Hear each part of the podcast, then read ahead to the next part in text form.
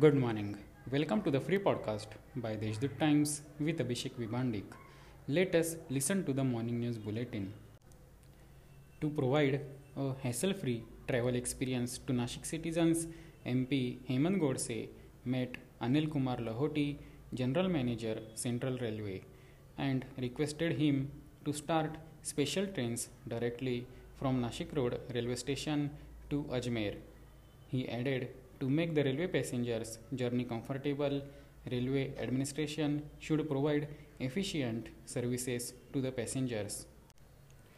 Considering the possibility of declaring a model code of conduct, preparations for Nashik Municipal Corporation's upcoming five-year election have begun at the administrative level.